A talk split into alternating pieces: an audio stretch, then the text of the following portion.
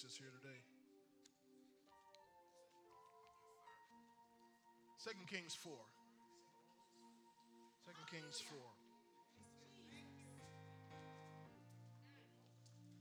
Second Kings 4, when you get there, we're going to read verses 1 through 7 together. Second Kings 4, verses 1 through 7. I do want to thank you, thank God for all of our guests that are here. I do appreciate you being with us today. Pray God's speed, God's blessing upon you, that you do flourish and abound and experience all the blessings and the goodness that God has for you in this place. I want to thank our powerful praise team for ministering the way they did today.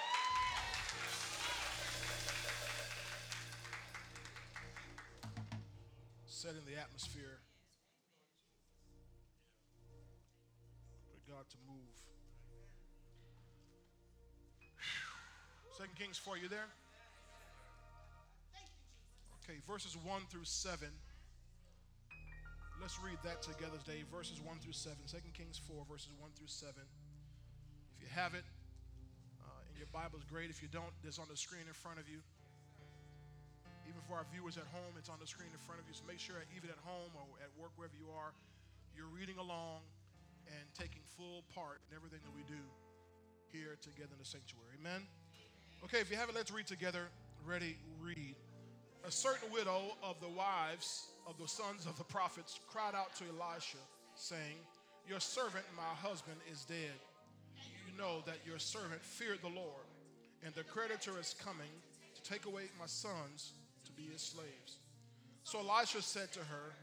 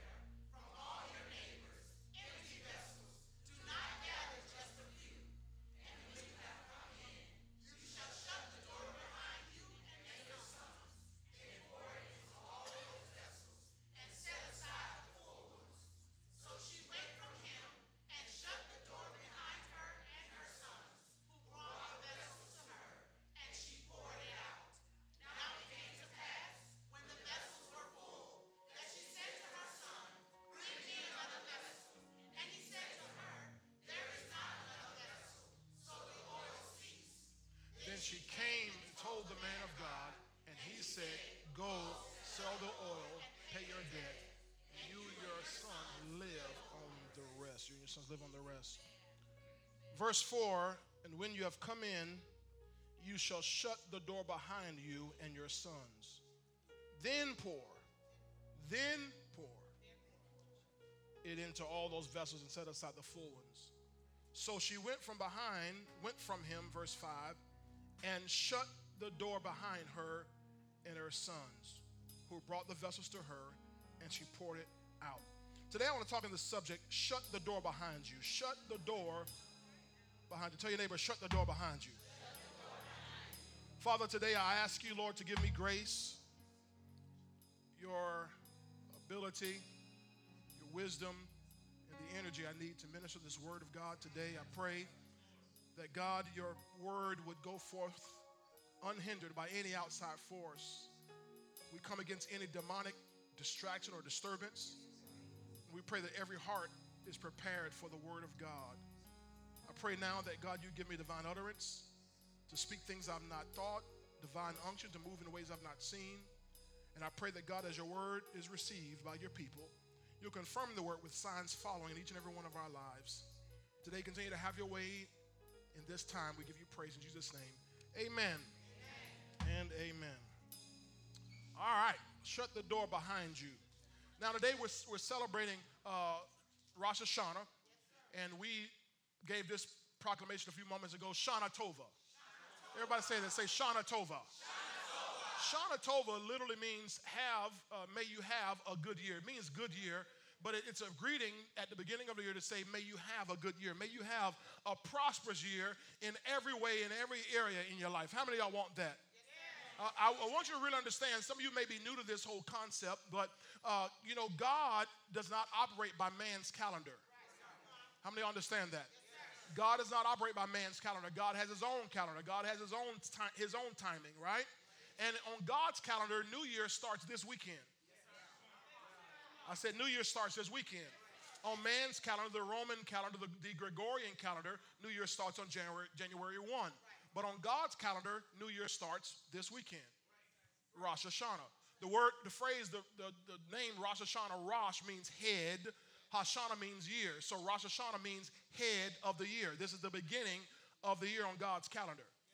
And if you and I were synchronized with God, we can operate uh, three or four months ahead of the world. I, don't know if you know this, but in, in the business world, they tell you one of the, one of the keys, key elements of business success, of becoming prosperous in business, is to find out where everybody's going and get there first. That's, that's, a, that's a key concept of business success is if you find out where everybody else is going, find out what the trend is going to be, and you get there first. Well, you and I, if we synchronize with God, we're getting there first. Hallelujah. We're getting there first because the new year starts now. Everybody say the new year starts now. Psalm 65, verse 1 says, You crown the year with your goodness. You crown the year with your goodness, and your paths drip with abundance. 65 verse 11, I'm sorry, 65 verse 11 says that, that you crown your year, the year with your goodness, and your paths drip with abundance. Your path, so he crowns the year. Crown means surround. So God, he's to make sure his goodness is at the beginning of the year and at the end of the year. So God doesn't have a downtime in his year. There's no downtime on God's calendar. Everything about God's calendar, about God's year is good. He, it says in Psalm 65, verse 11 again, you crown, you surround, you encompass, you encircle the year with your goodness and your paths drip with abundance.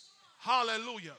So Rosh Hashanah, we're in a new year. Now, it, you, you and I know this because we've celebrated many New Years before. That you, you, when you go into a new year, you're closing one year and opening another year. Right? And I want you to remember that throughout the course of this message, however long that God gives us today, uh, because it, this opening and closing concept is so important to what I want to bring you today.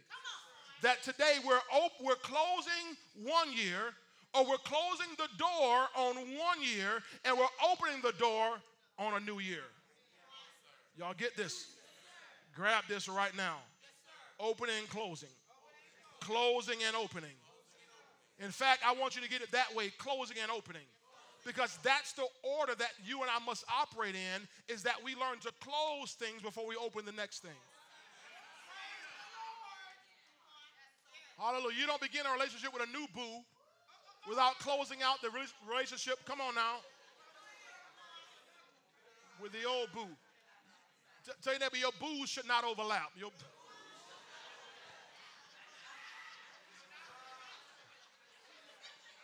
that's, that's ratchet. Don't let your boos overlap.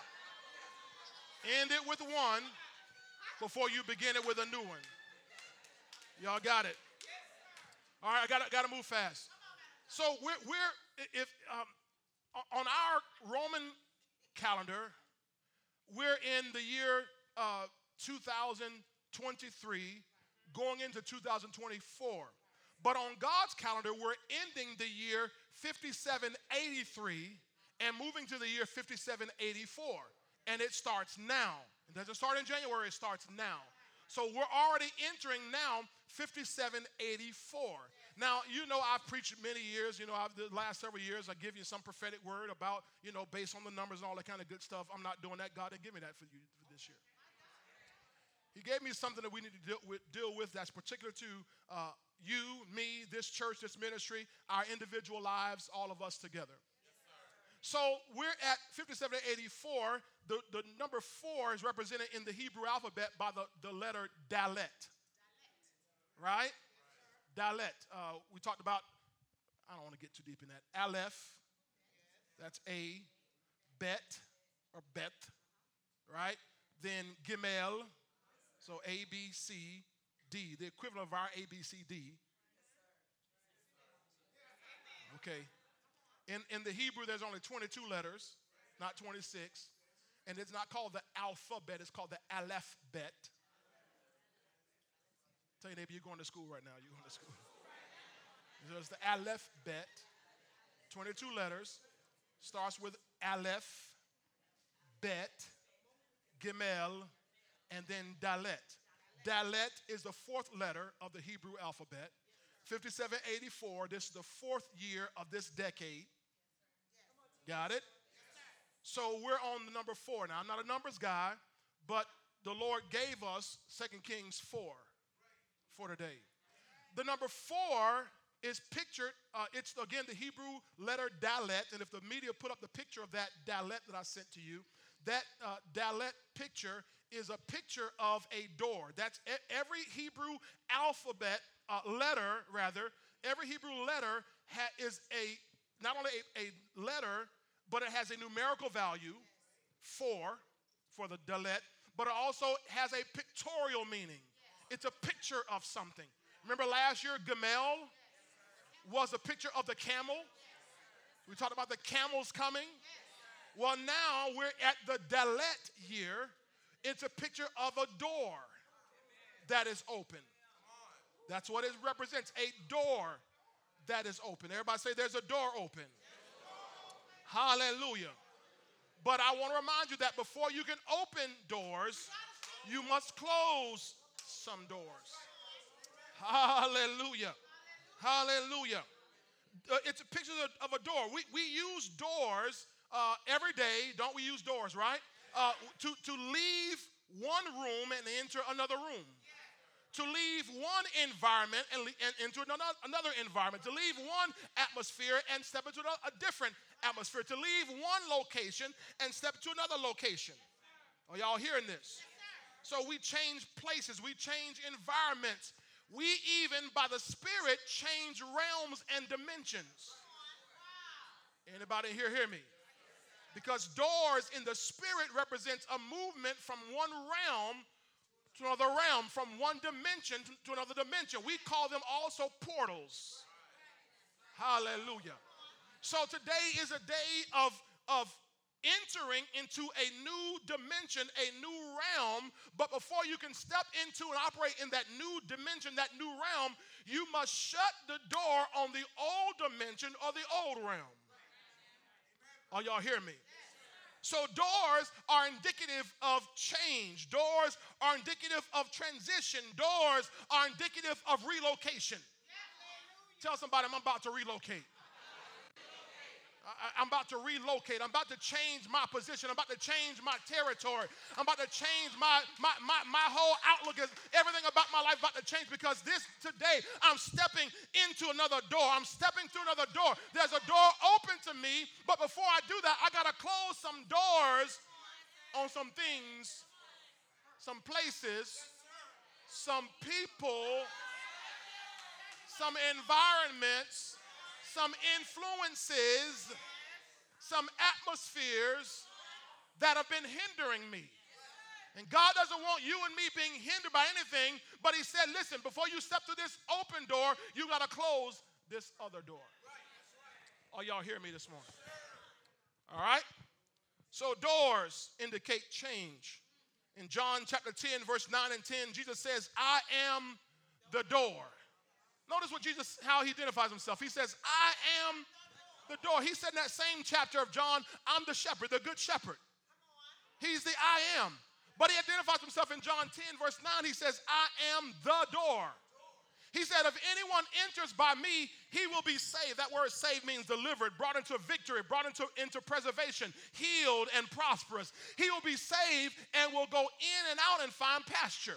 Now, he does not mean, listen to me very carefully. He does not mean that when you go through that door, now you go in and go back out. He means now, once you're in, because I'm going to show you this here in a few minutes. Once you pass the door of, of the Lord, now you go in and out throughout the territory, throughout the kingdom of God. You go in and out and find pasture. You don't go back out into the world and find pasture. I'm never going back. Somebody tell your neighbor, I'm never going back. Hallelujah. Glory to God. Glory to God. I'm never going back. Thank you, Jesus. He said, I'm the door. He said, You're going in and find pasture. Then he goes on to say in verse 10, you know this one, the thief does not come except to steal and to what? And to what? I have come. Remember, he said, I'm the door. And I have come that you, that they might have life and that you might have it how? So when you pass through that door, you're going to pass into abundant life. A life where you enjoy everything. Hallelujah. Hallelujah. How many y'all want to enjoy life all the time? Well, there's a door to that enjoyable life. There's a door, there's a passageway, there's a portal into that life that God has for us to enjoy. So, through this text we see in John 10 9 and 10, the Lord is inviting us to move into a new dimension of living. From natural living, listen to this, to supernatural living.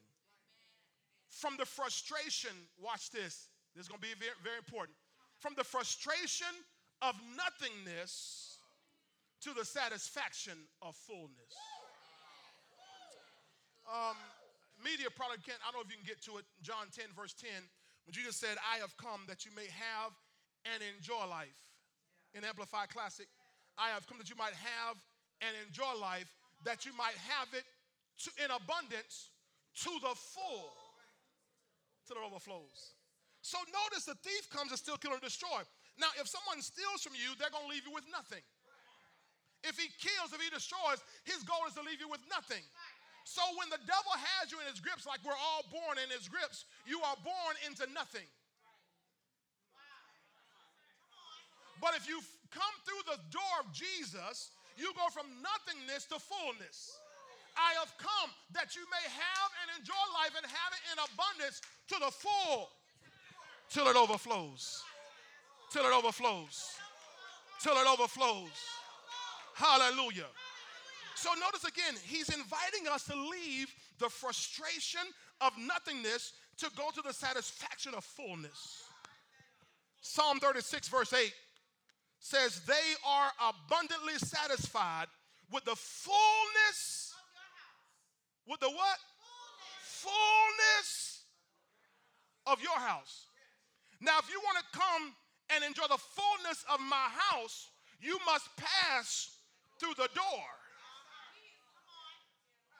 Jesus said, I am the door. So you can't enjoy the fullness of my house until you pass through my door. As long as you're outside, you're stuck with nothing. But I don't want you to have nothing. I'm inviting you to come. Oh, God. I'm inviting you to enter in through this door, says the Lord. Oh, y'all hear me today? God doesn't like nothingness. God hates nothingness. You think you're frustrated, God's frustrated. God hates nothingness. He likes fullness. Genesis chapter 1, verse 2 and 3, the Bible says that the earth was without form and void. Earth was without form and void. What does void mean? Void means nothing, means empty. The earth had nothing. The earth was, was without form and void. In verse 3, and God said, Let there be light, and there was light. I hate, God hates darkness. God hates nothingness. God hates emptiness. And so he spoke light, and then he began to create animals and fish and all the birds and everything to, to fill the earth. But then down in verse 26 to 28, he, he created man, talks about how his plan for man. And God said in verse 28, he said, Let them fill the earth. He gave man the order to fill the earth because God doesn't like emptiness. God hates nothing. That's why I thank you, Holy Ghost. God said, when I take you into the promised land, children of Israel, He said, I'm going to give you houses full of all good things which you did not provide. So God says, I'm not going to give you an empty house. Oh, thank you, Holy Ghost. I hear that. God, I hear that. Somebody better shout about that. You, He's not going to give you an empty house. He said, a house is full of all good things. God told Abraham in the 15th chapter of Genesis, He said, Abraham, he said, the children of Israel, he said, your children, your descendants, they're going to go into a land and be slaves for 400 years. He says, but they're going to come out after 400 years. He says, and when they come out, they're not going to come out empty handed. God hates empty. If your hands, your pockets, your accounts are empty, God hates it more than you hate it.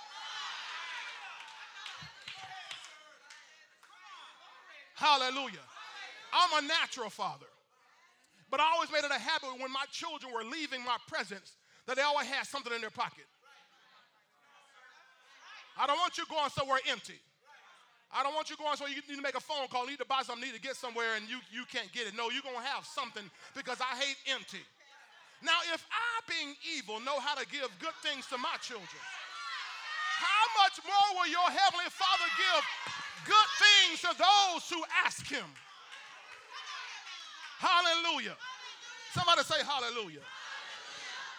God hates nothingness. He loves fullness. Proverbs 3, verse 9 and 10 says, Honor the Lord with your substance, with your wealth, your possessions, the first fruits of all of your increase. He says, So shall your barns be what? Filled with plenty. And your vats will overflow with new wine. God hates nothingness. God hates emptiness. It frustrates God to see his children walking through the grocery store having to calculate and having to tabulate. Y'all, y'all, y'all, y'all, y'all, y'all, y'all, y'all didn't, y'all didn't say nothing. I said, God, it frustrates God to have to watch his children, his children, who never beg bread, having to walk through the grocery store with a calculator, trying to tabulate. And don't dare shame God by putting something back. now, I know we, we've all done it, but what I'm saying is God hates that. And He doesn't want you to stay there. Tell your neighbor, you may be there now, but you're not going to stay there. God's about to fill your life. Soon as you open this door, soon as you go to this door, soon as you close that door and open this door, God's going to fill your life up. And you'll never have to calculate ever again at any store. No, y'all didn't, y'all didn't, y'all didn't say nothing. I don't just mean the grocery store. I said at any store. I said at any store.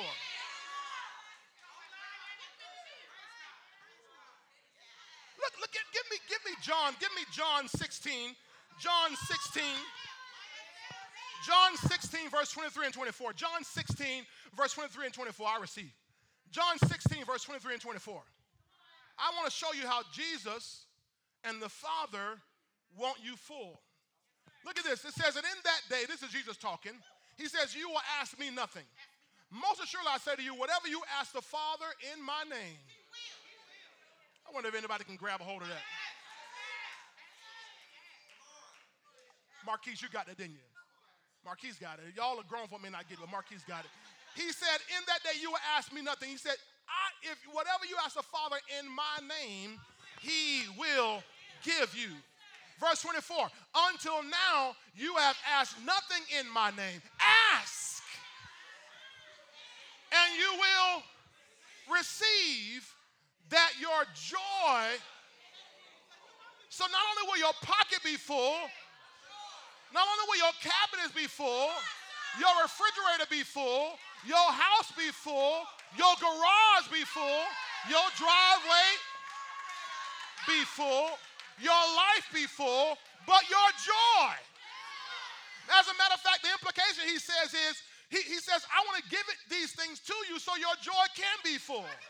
I don't want you having half joy.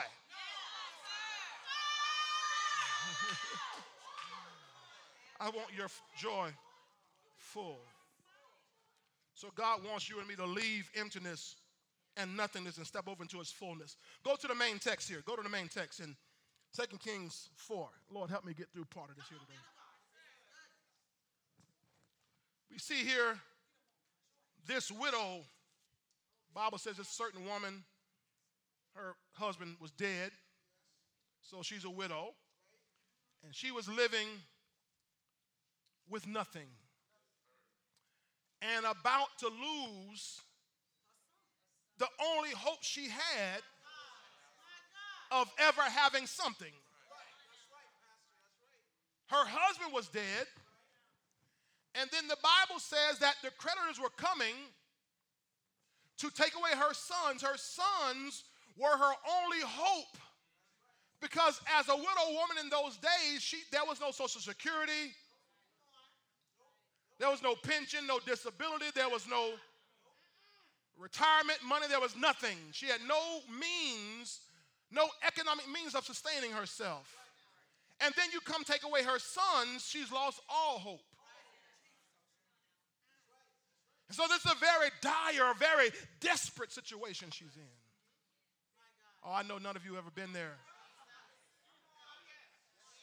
But it's it's it's it's it's bad. Everybody says bad. She, in our day, we, we would say she was shooting bad.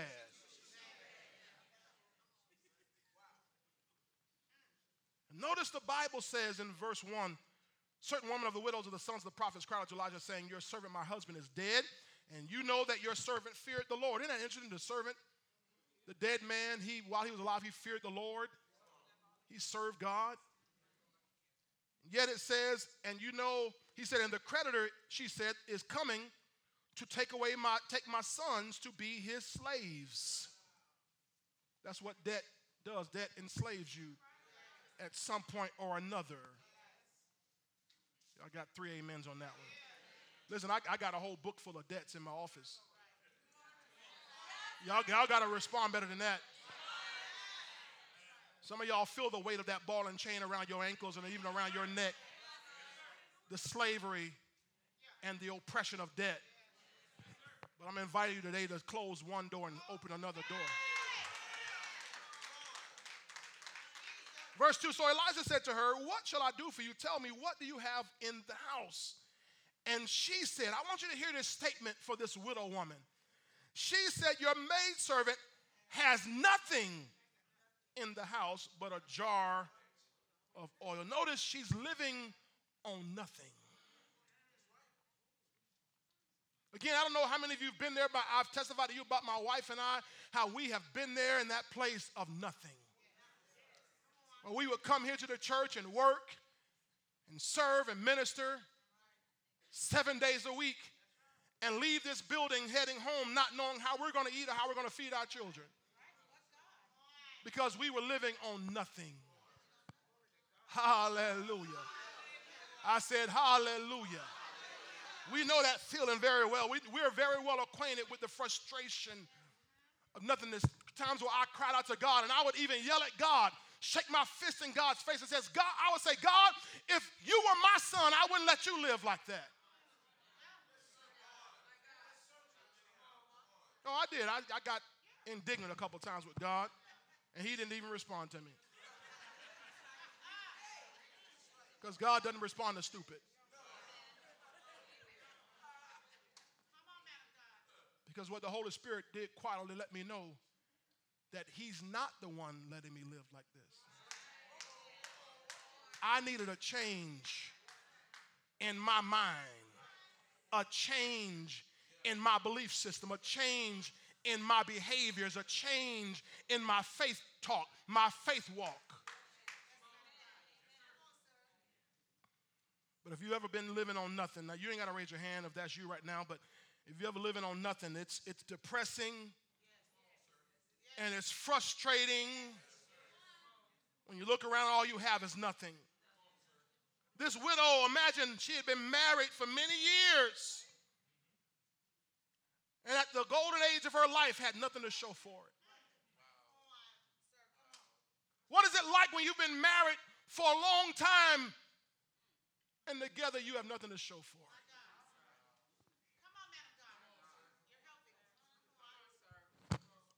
We're going to come down your alley in a minute. What does it feel like when you spent years in college? Four years, six years, eight years in college and nothing to show for it but broken dreams and student loan debt. They told me if I went to college, don't worry about these loans, you're going to get a good job. They'll be paid off in no time. They're going to be able to get you a good house and a nice car and the best clothes, and they showed you the picture of everybody being happy, and you didn't know that it was all a trick. Yet you spent all the years in college and now have nothing to show for it. Broken dream and student loan debt. What does it feel like when you spent 20, 30 years of your life on a job with nothing to show for it? You worked, you clocked in, you clocked out. You clocked in, you did overtime, worked on holidays, missed vacations with your family, skipped time in church, worked all hard for the man all these years, and nothing. You remember Jacob? Abraham's grandson, Jacob? 30th chapter of Genesis. When Jacob had already worked seven years to get a wife and got tricked, he wanted, wanted to marry Rachel, but he got Leah instead. Leah wasn't that fair, you know, she wasn't that nice to look at. But he wanted Rachel. Rachel was so bad that Bible said when he kissed her, he cried. My God. I, he must have felt like Jonathan Jackson felt at his wedding. Jonathan, Jonathan kissed Aisha and started jumping and leaping and speaking in tongues. Like, what kind of kiss was that? I'm glad I had my eyes closed at the time. But he worked all those years and didn't get Rachel, but then he had worked seven more years to get Rachel. Now he's worked and he's spent now 20 years working for his father in law. And the Bible says in Genesis 30, right around verse 30, the Bible talks about how, how, how Jacob said to his, his father in law, he said, Look, when I got here, you had nothing. But because of the blessing, you've increased. He said, But when am I going to make something out for me and for my family? Other words, you're blessed, Laban, but I have nothing. And you can spend years working for the man, working for somebody, and help make them rich. I'm going to come over here. And make them rich. And at the end of the day, for yourself, you have nothing. How frustrating, how depressing can it be when you tally up everything and you have nothing? Course, we know God gave Jacob a supernatural idea and changed his life forever. Go, go, to Luke 5. Go to Luke 5. What, what, what is it like, Laquanda, when you work hard? Anybody here work hard? Don't, don't fool me now. Don't just raise your hand. You work hard. I mean, I don't mean you go to work and work a lot. I mean, you work hard. You actually put in work. You don't just go and clock in and try to steal the people hours. I mean, you actually go and you work hard. I remember I used to work at McDonald's, Gershom. Back in uh, 80, 88 and 89, I worked at McDonald's, 4th Street. And uh, my, my, the, the boss uh, lady tell me, hey, clean, don't lean. And y'all ever worked in fast food, you know. They, no, we ain't got time for you to be leaning. You better clean. We're paying you to clean. We're paying you to work. We're not paying you to chill out. All of y'all are here to work in fast food or that kind of retail restaurant industry, get off your cell phone. Thank you. This is a public service announcement. Please stay off your cell phone while you're working. But look in Luke 5. We, see a man, uh, Peter, who worked hard. Look at Luke 5, verse 4. It says, When he had stopped speaking, Jesus stopped speaking, he said to Simon, Launch out into the deep and let down your nets for a catch. Verse 5. But Simon answered and said to him, Master, we have toiled. We've toiled, we've worked hard all night and caught nothing. How frustrating can it be? Now, listen, you got to understand, Peter wasn't just saying, we went out there and caught nothing, and you know it's cool uh, because, you know, we'll go out there tomorrow, try it again. I was just out here for fun. See, I'm a fun fisherman. When I go fishing, it's just for fun. I'm not fishing to eat, fishing to pay, pay bills and feed my family. I'm fishing for fun. So if I don't catch anything but mosquitoes, it's all right. I'm gonna come back another time and try it again. But if Peter don't catch anything, he don't eat. His family doesn't eat. The, the village doesn't eat. So this was not just a small deal to him. He said, I've told, I've worked hard all night and caught nothing. That's frustrating. And he said, Nevertheless, at your word, I'll let down the net Verse 6 And when they had done this, they caught a great catch of fish, a great number of fish, and their nets, uh, their net was breaking. What happened? They went from nothingness to fullness. At a word.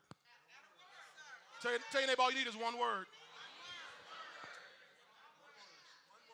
That word is a door. Oh.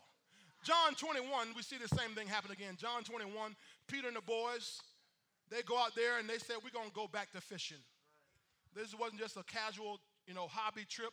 They're going back to fishing. They're going back to the natural. They're leaving. They've been living with Jesus Christ, walking with him for three and a half years, walking in the supernatural. And they decide Jesus is not around here anymore. We're going to go back to the natural. We're going to go back fishing.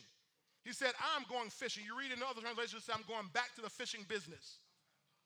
They said to him, We are going with you also. They went out and immediately got into the boat, and that night they caught nothing. Now they are experienced fishermen and still caught nothing. They had gone back to living in the natural realm where they had, uh, they had missed that for three and a half years where Jesus Christ was taking good care of them. But now they're going back to the natural realm. And when back in the natural, back in the world, back in the flesh, they were catching nothing. You better catch this trend here. But when the morning had now come, Jesus stood on the shore Yet the disciples did not know it was Jesus. Then Jesus said to them, Children, have you any food? They answered him, No. And he said to them, Cast the net on the right side of the boat, and you will find some. So they cast, and now they were not able to draw it in because. So notice they went from nothingness to fullness because they got a word from the Lord. That word is a door. Are y'all catching this this morning? Hallelujah. Look at Mark 5 25. I'm looking at the King James Version. I'm going to let y'all go in a few minutes here. I, I need you to get this here, though. Because this is a big day. Hallelujah. It's a big moment. Glory to God. It's a life changing moment. Hallelujah. In Mark 5 25, I'm in the King James, says, And a certain woman which had an issue of blood, how long? 12 years and had suffered many things of many physicians and had spent all that she had. She had suffered many things of many physicians and had spent all she had. She had suffered many things and had spent all she had. She had suffered many things and spent all she had and was nothing bettered. What is it like when you now have nothing? Remember, she spent all she had. So now financially she has nothing. Physically she has nothing. And when they come for a report, hey, how you feeling? Is everything getting better? Nothing.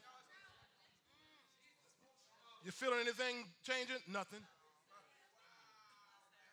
Matter of fact, what I do feel is I'm getting worse. I'm getting worse. It's bad when you can go from bad to worse, from nothing to less than nothing. When she heard of Jesus, she came in the press behind him, touched his garment. You know the story. When she heard of Jesus, okay, for she said, If I may but touch his clothes, I shall be whole. Straightway, the fountain of her blood was dried up, and she felt in her body that she was healed of that plague. I want you to get this. Leaning on the natural world will only produce nothing. Leaning on this natural world. Oh man, I wish y'all would catch me. I, I, wish I was telling my wife today, I said, you know, as I was thinking about all the debt that people are in and all the financial uh, hardships people are in, I, I'm, I'm thinking the worse off you are, the better candidate you ought to be. Just bump that world system. Man, this, this, this mess ain't working. I mean, I know some of y'all, you might only have a you know, couple hundred dollars in debt, but some people have thousands, tens of thousands, hundreds of thousands of dollars in debt. I'm thinking, boy, the ones with hundreds of thousands of dollars in debt, you ought to be the prime candidate. But I'm, you know, I'm, I'm getting off that train over there. Because this mess ain't working. Because John 6 63, it says, It is a spirit who gives life, the flesh Oh, y'all didn't read it. It is a spirit who gives life. The flesh, come on. The flesh avails, the flesh produces nothing. So if you're living on nothing, the reason is, you better catch this, because you keep leaning on the flesh. I'll come over here. If you're living on nothing continuously, feel trapped in it, it's because you are continuously leaning on the flesh. No, I'm walking with God. Yes, you walk with God because you read your Bible, you pray, you come to church on Sunday. But when you go back out of these doors, you're leaning on the flesh. You're letting man give you their idea of how to gather your day. You're letting man give you their idea of how to come up. Everybody trying to come up. And you go all over YouTube and Instagram and find somebody going to give you an idea on how to come up and not get into the word of God and get into his kingdom. Y'all quiet in this Baptist church and get into his word and say, God, you tell me how I come up. You keep coming up with a new idea every three months, every six months. You got a new idea on how you're going to come up, how you're going to come out, and you end up in the same trap, the same hole, the same nothing. God, what's wrong? You ain't work with me? No. Because for you to work with me, for me to work with you, you got to close that door and open this door. Um, media, put a, put a, I sent you a photo of something called an air supported building, an air supported building. This is an, an air supported building. Um, I've been looking at buildings, trying to figure out, let the Lord tell me how we going to do this. I've been trying to look for, I need like a quick fix. I, I, I know we want to build a big sanctuary, a big church, but I need like, okay, what do we do in the meantime to seat all the folk that God is sending us right now? because we're already past the, the, the mark. And uh, so I've been looking at these different little kind of quick temporary things you can put up. And one thing I came across, and, and uh, one I was I learned about this from uh, uh Dr. Uh, Thad last week. We were having dinner, and he talked talking about these air-supported buildings that uh, church he was attending at one time. They were using that temporarily, and then the air-supported building you see looks. Make sure it's on the screen for everybody. It's it's um uh, like a dome. A baby dome. Where's Oscar? Like a baby dome. And in the air supported building, the, the roof, there, there's, no, there's no metal framing, there's nothing up above to hold the roof up. Building actually is, it, it inflates. And and so what it's pressurized then by the HVAC, the air conditioning system. But to enter the, the, the building, there are two sets of doors.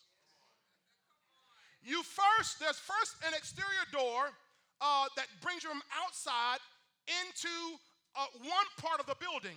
Now, when you enter that door, you're not actually in the building, you're just in the passageway between the outside and the inside because there's another door you must pass through to actually get into the building. And the reason is, is because the, the building is pressurized. And if you were to open, have both doors open at the same time, the building would deflate. You can't open the exterior door, leave the exterior door open, and then open the interior door at the same time and enter in it would deflate the building. So, to properly enter these buildings, you have to enter in past the exterior door and then close the door behind you. And once you close the door behind you, now you're in a holding period. You're in a transitional place. You're not in yet, but you're not out there anymore. But because you've now closed the door behind you, now you can open the door to the inside and enter in and go in and out and find pasture. That's how these buildings work. So the problem with people in the kingdom of God is they're saying, God, I want you to fix me. God, I want you to heal me. God, I want you to work for me. God, I want you to deliver me. God, I want you to break, break me out, but break, bring me through. But the problem is you've got both doors open. And the reason life keeps crashing is because you didn't close the door to the outside. You're keeping both doors open. So if you decide, if you feel like you can still go back out, you're not all the way in yet. You've not made up your mind yet. I'm going to do it God's way and only God's way. I'm going to try Jesus, and He's all I'm going to try. I'm going to try Jesus. He's all I need. because you still have your own ideas and some advisor and some mentor and some counselor giving you worldly advice and worldly wisdom. You don't realize what you're doing is you're keeping the door open to the exterior. And you will endanger yourself and your family that's in the house. The only way, Chris, you can do this properly is you must close the exterior door. Shut off the exterior options.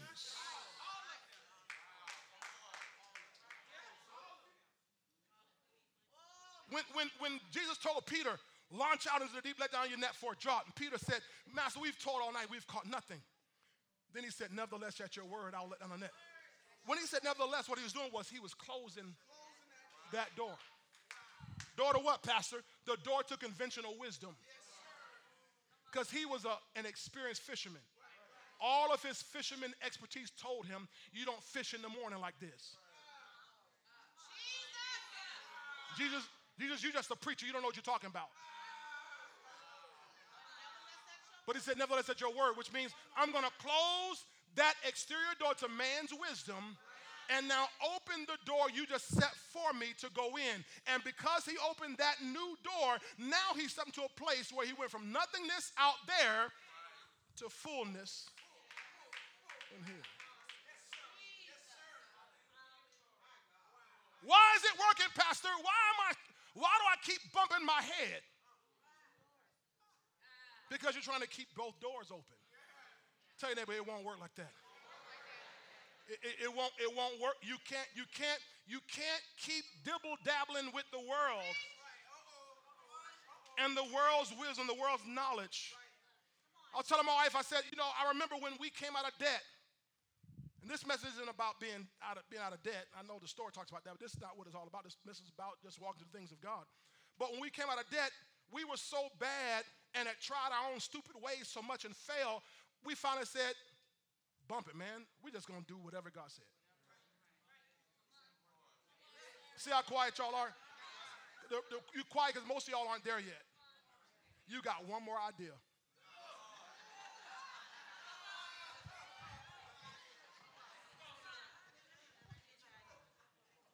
You got one more advisor you want to talk to. You got one more little plan. I got one more video to watch.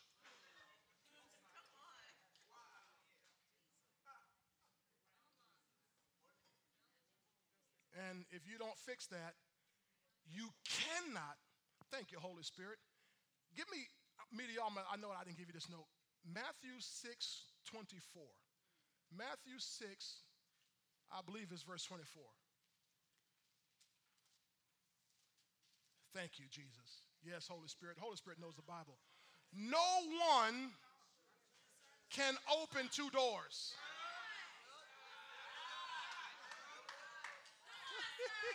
Y'all see it, right? No one can have two doors open at the same time. No one can serve two masters.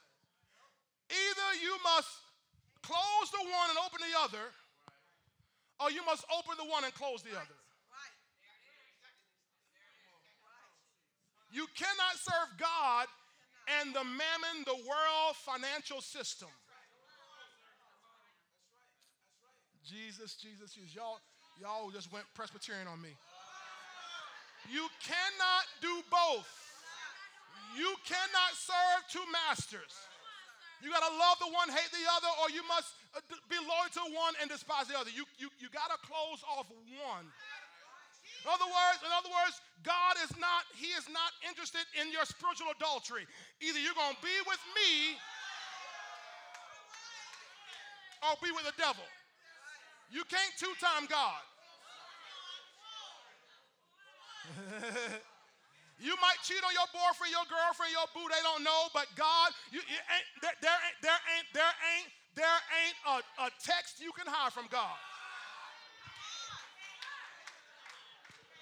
You can't have a secret P.O. box and God don't know about it. You can't have a special rendezvous and God don't know about it. God knows your heart, He knows your ways, He's watching everything you do.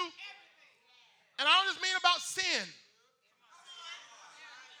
I'm talking about everything in your life. And if you're going to keep trying to play both ways, play both systems, God said, No, I'm going to shut the door on you. You can't come in here.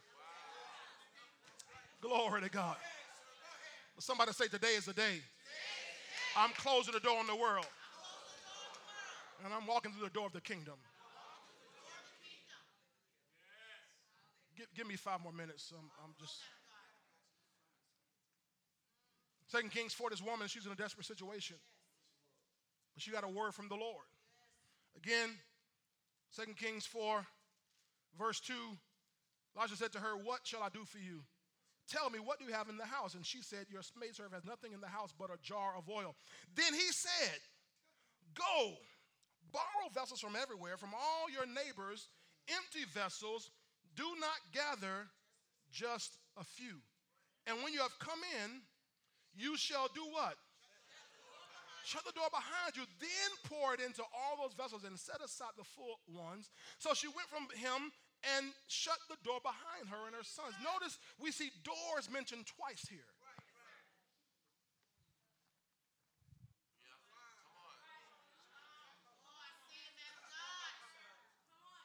He said, when you come in, now, first of all, he said, Here, here's the word. Here's the word. Everybody say, here's the word. Go to all your neighbors and your friends and borrow vessels. Borrow empty vessels. Not just a few, borrow many. Get all the vessels you can get your hands on. Go to everybody in town and get your hands on all the empty vessels you can get your hands on. Y'all got it? Now, what to, to do that, she has to go out of the house and operate in the natural. Now, she went and, and gathered many vessels, but they were all empty. So even though she gathered vessels, she still had nothing. And they were borrowed vessels, which means, oh, thank you, Holy Spirit. That's a good point right there, Holy Spirit. I just caught that. You can't pay off debt with borrowing from somewhere else. Thank you, Lord. Because, because, because she had to give those vessels back.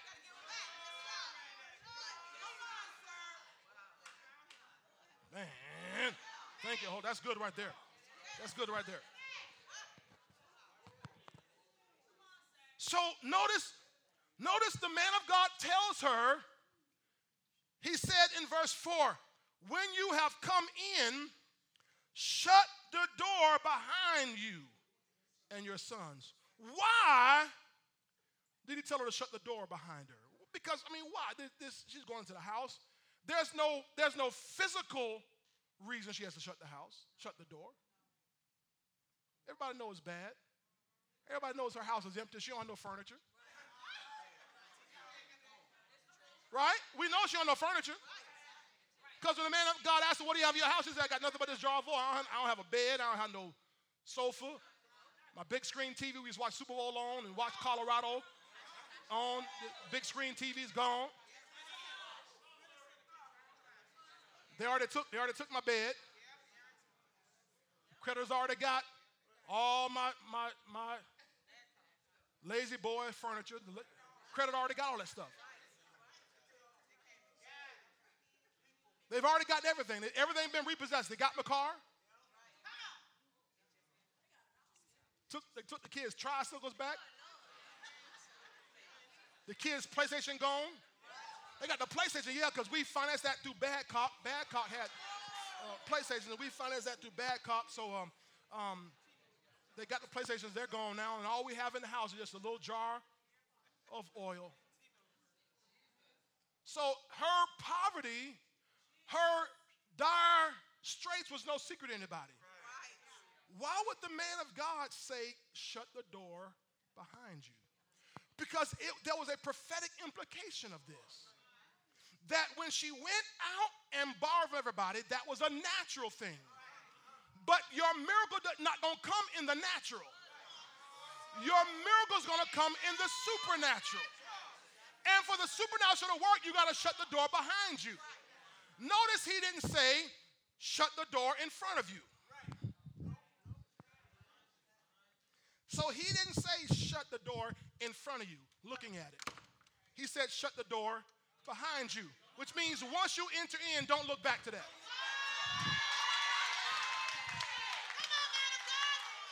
Your natural, your emptiness, your nothingness is over. I don't want you depending on the world, depending on your friends, depending on anybody else. You shut the door behind you. Don't look back there because your miracle is not back there. Your breakthrough is not back there. Your healing is not back there. Your deliverance is not back there. You do remember Lot's wife. Why did Lot's wife not survive? Because although she left, she looked back. She looked behind her. Tell your neighbor, don't look behind you anymore. Your miracle's not behind you. Your miracle ain't where you left it. Your miracle is where you're going. Your deliverance is in the supernatural. Your deliverance is in a new dimension, a new realm, a new atmosphere.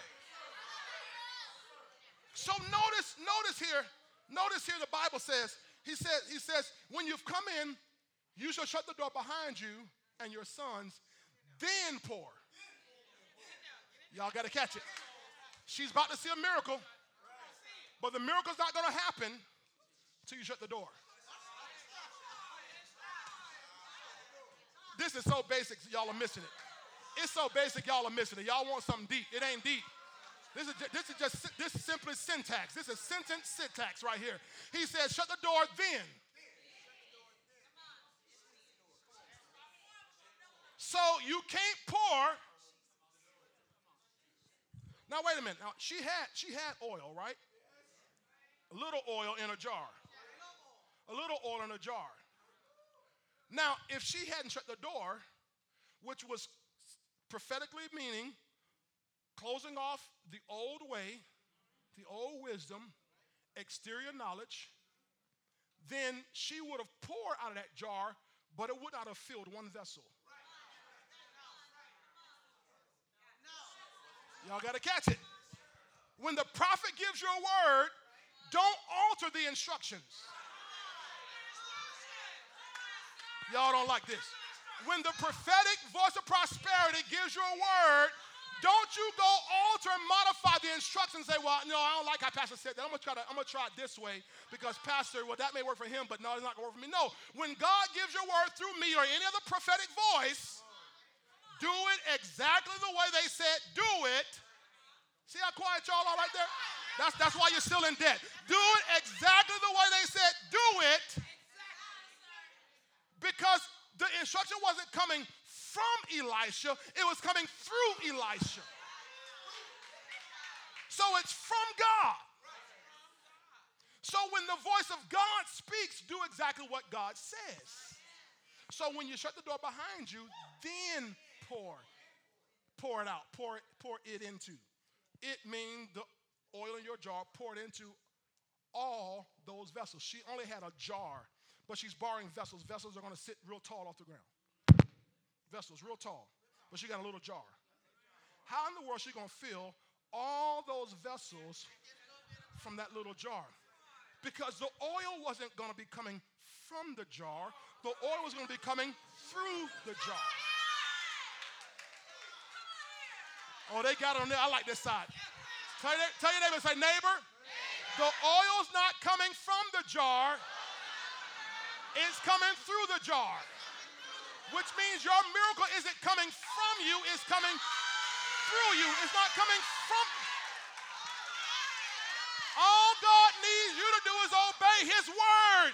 Do what He says. And the requirement is you shut the door to the outside, shut the door to conventional wisdom, shut the door to what they say, and open the door to what He says. And He says, shut the door, and then pour it out. Yes, sir. Yes, sir. So imagine this lady, Elder Baker. She got the jar and she pours the oil. She knows what she had in that little jar. She knows little jar. She's looking at the little jar and the big old vessel. Vessel number one out of 3,500 vessels. Vessel number one. And she pouring, and the more she pours, she looking there. It's still going. And that vessel's full. And the Bible says she would say, okay, the vessel's full. She, she would say, bring another one. And the boys would bring another vessel. Was like, okay, dog, she, okay, I'm pouring. I know how much, I know how much oil I had in here. Somebody shout miracle. See, if you can ever get God involved in your situation, He gonna take your little and turn it into much. Didn't He do it with two fish? Oh, I'm gonna come back over here. Didn't He do it with two fish and five loaves of bread that a little boy had?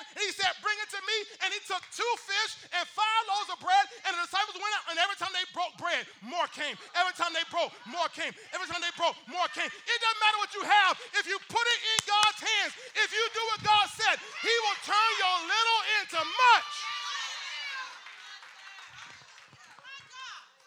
So, and so, when you come, shut the door. Tell your neighbor, shut the door. Shut the door. Tell, tell them, shut the door behind you. Shut it behind you. No, you're talking to the wrong person. Find somebody else. Tell them, shut the door behind you. Shut, shut the door. Shut the door.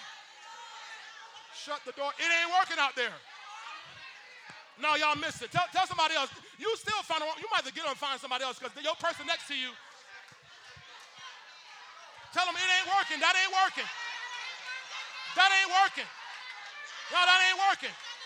It ain't worked yet, and it ain't gonna work. It ain't worked in 20 years. It ain't gonna work in year 21. You might as well shut the doggone door.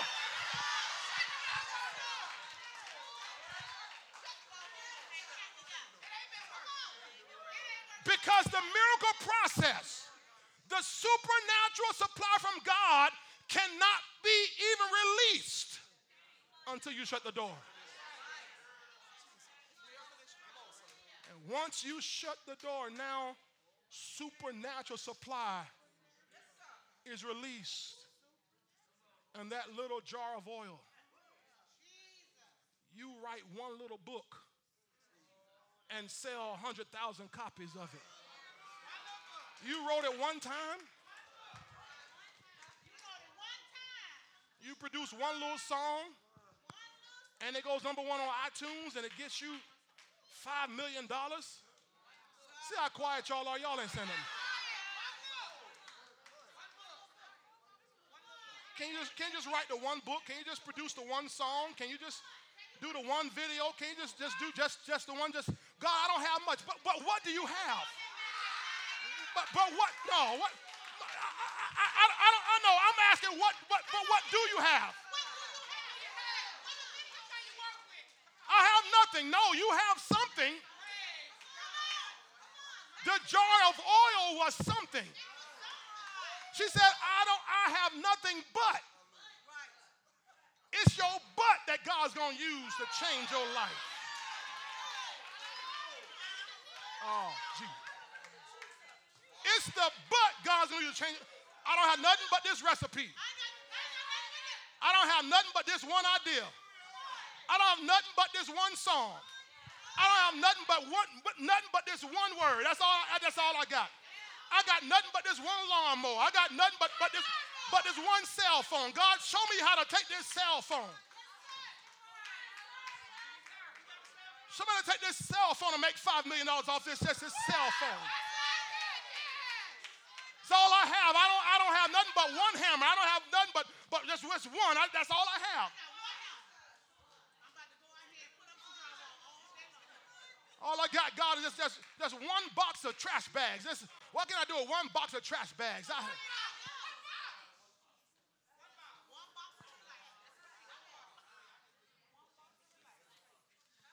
I have nothing but a jar of oil. But once you close the door on natural, human, conventional wisdom and open a door on the wisdom of God, now He'll tell you what to do with your nothing. Yee! Hallelujah! Tell your neighbor, shut the door behind you. Shut the door behind you. I'm about to quit. Dominic, Dominic, I'm done. I'm done. Come on, I'm done. Shut the door behind you. Shut the door behind you. Uh, shut the door behind you. Shut the door behind you. That's, that's it. Tell your neighbor, shut the door behind you. Shut it, shut it behind you. Shut. I'm, I'm shutting that. This, this, it ain't worked in 10 years. I'm gonna keep beating this dead horse. This horse dead. I'm gonna keep beating this dead horse. No, this mess ain't work.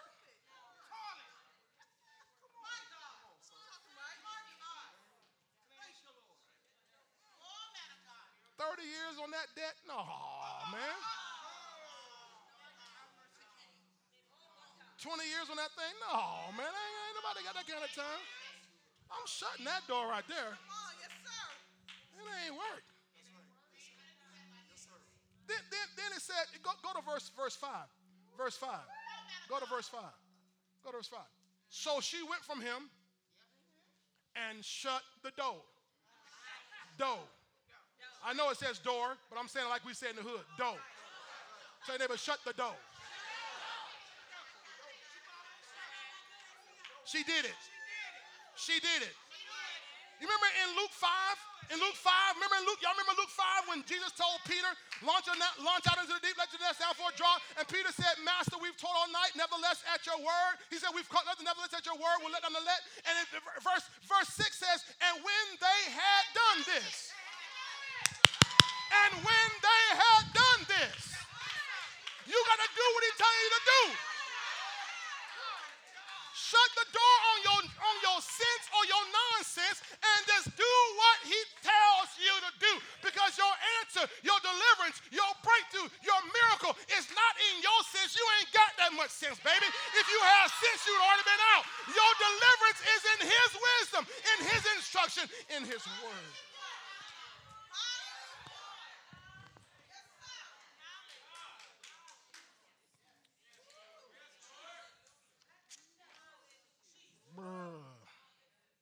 That's it.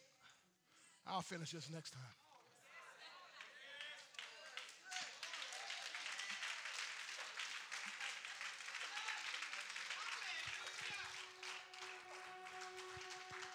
Get on your feet. Get on your feet. Get on your feet. Get on your feet. I'll finish it. I'll finish it next time. Y'all come back. I got more.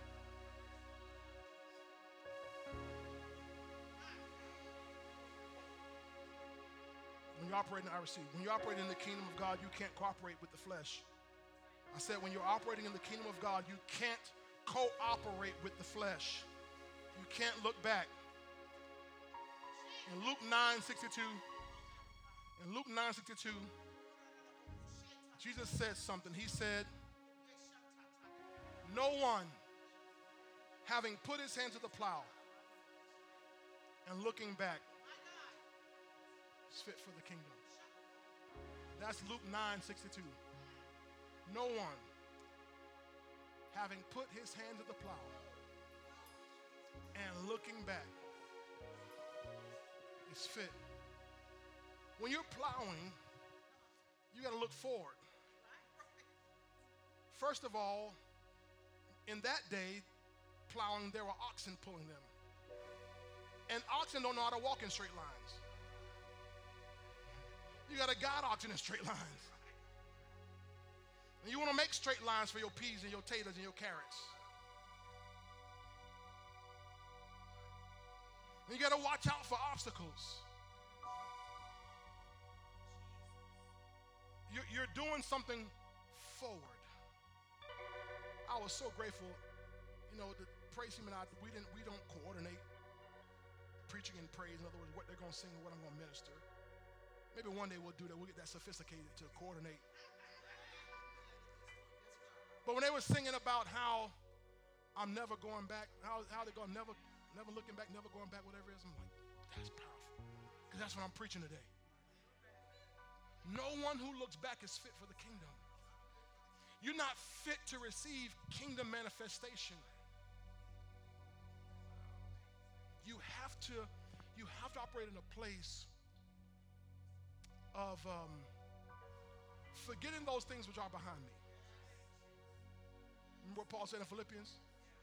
And reaching forward to those things which are before me, I press toward the mark for the prize of the high calling which is in Christ Jesus. Everybody lift those hands. And I want you to say this if you have that termination that you're not going back. Say, Lord, I'm never going back. I'm closing the door on my past. I'm closing the door on my failures. Peter and his brothers, his, his partners have fished all night and failed. You got to catch that. For them, that whole business was a failure. But when they got a word from Jesus, they had to close the door on those failures. So we, you and I, we've all experienced some failures. Am I right about anybody here? But when you get a word from God, you've got to close the door on your failures so you can open the door on the success that's lying in front of you.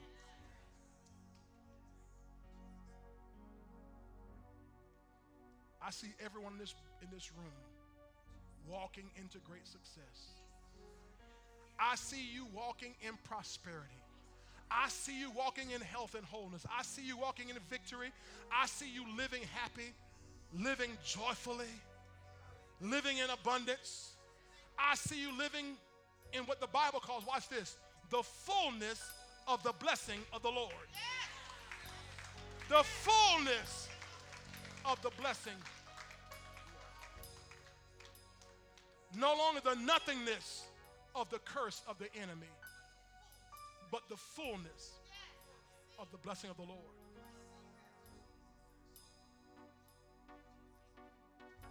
Father, today I've released what you've given me for your people. And I pray that each person today who's heard this word, that you give them divine and prophetic understanding that if I didn't explain it well, they still got it because you explained it to them. You're the teacher, Holy Spirit. Holy Spirit, you're the teacher. Teach them. Give them understanding of this word. That they, each every one of us, may shut doors to our past, to our failures, to rejection and abandonment, to all the depression and all the things that have been in our lives heretofore. And I pray that your people will begin to walk in the prosperity and the abundance, the miracle place. Yeah, place. The place. The place of miracles. The place. There's a place. Yes, there's a place. There's a place for miracles in our life. There's a place that we have to get to, a place God was going to take care of Elijah, his prophet, his servant, the prophet. He told Elijah, Get down to the brook Cherith. I've commanded ravens to sustain you there. Then to get over there to Zarephath, I've commanded a widow woman to sustain you there. There's a place for your prosperity, a place for your miracles, a place for your divine supply. You've got to get there. Only there will the oil flow. Only there will the oil flow. And Father, today I commend these your people to you and I ask that God, you show us what doors we must close in our lives so we can open the door called Jesus. The door into green pastures. Show us people places, things, habits, traditions, every hindrance, natural wisdom, we can shut those doors and enter that place you have for us to enjoy. I speak blessing and prosperity, provision and abundance, healing and wholeness. I call it done now in Jesus' mighty name. So be it. Amen. Give God a hand of praise today.